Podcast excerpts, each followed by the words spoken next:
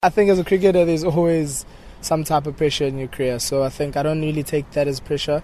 Um, it was just an opportunity for myself to to be back at home, loving to be uh, back at home, playing for the fans, playing for family, and uh, being in the Durban environment, uh, growing Durban cricket, and uh, moving Durban cricket forward. So it's not personally, it's not really a lot of pressure. It's just a matter of trying to come here and uh, execute winning performances and entertain the crowd. Yeah, well, T20 cricket is that type of format where it doesn't really matter what uh, what names you have. I think at the end of the day, whatever team comes down and performs and execute their skills will be the winning team. So I think combinations, as much as you can have the best team on paper, it's who's more hungry and who's willing to execute their skills, and uh, they'll come forth on, and win the game.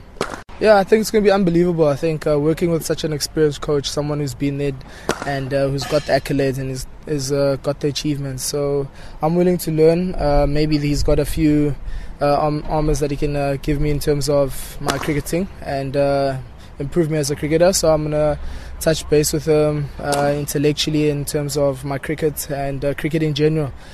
And that's that's all for now. I think hopefully he can also help us get a championship in terms of the MSL.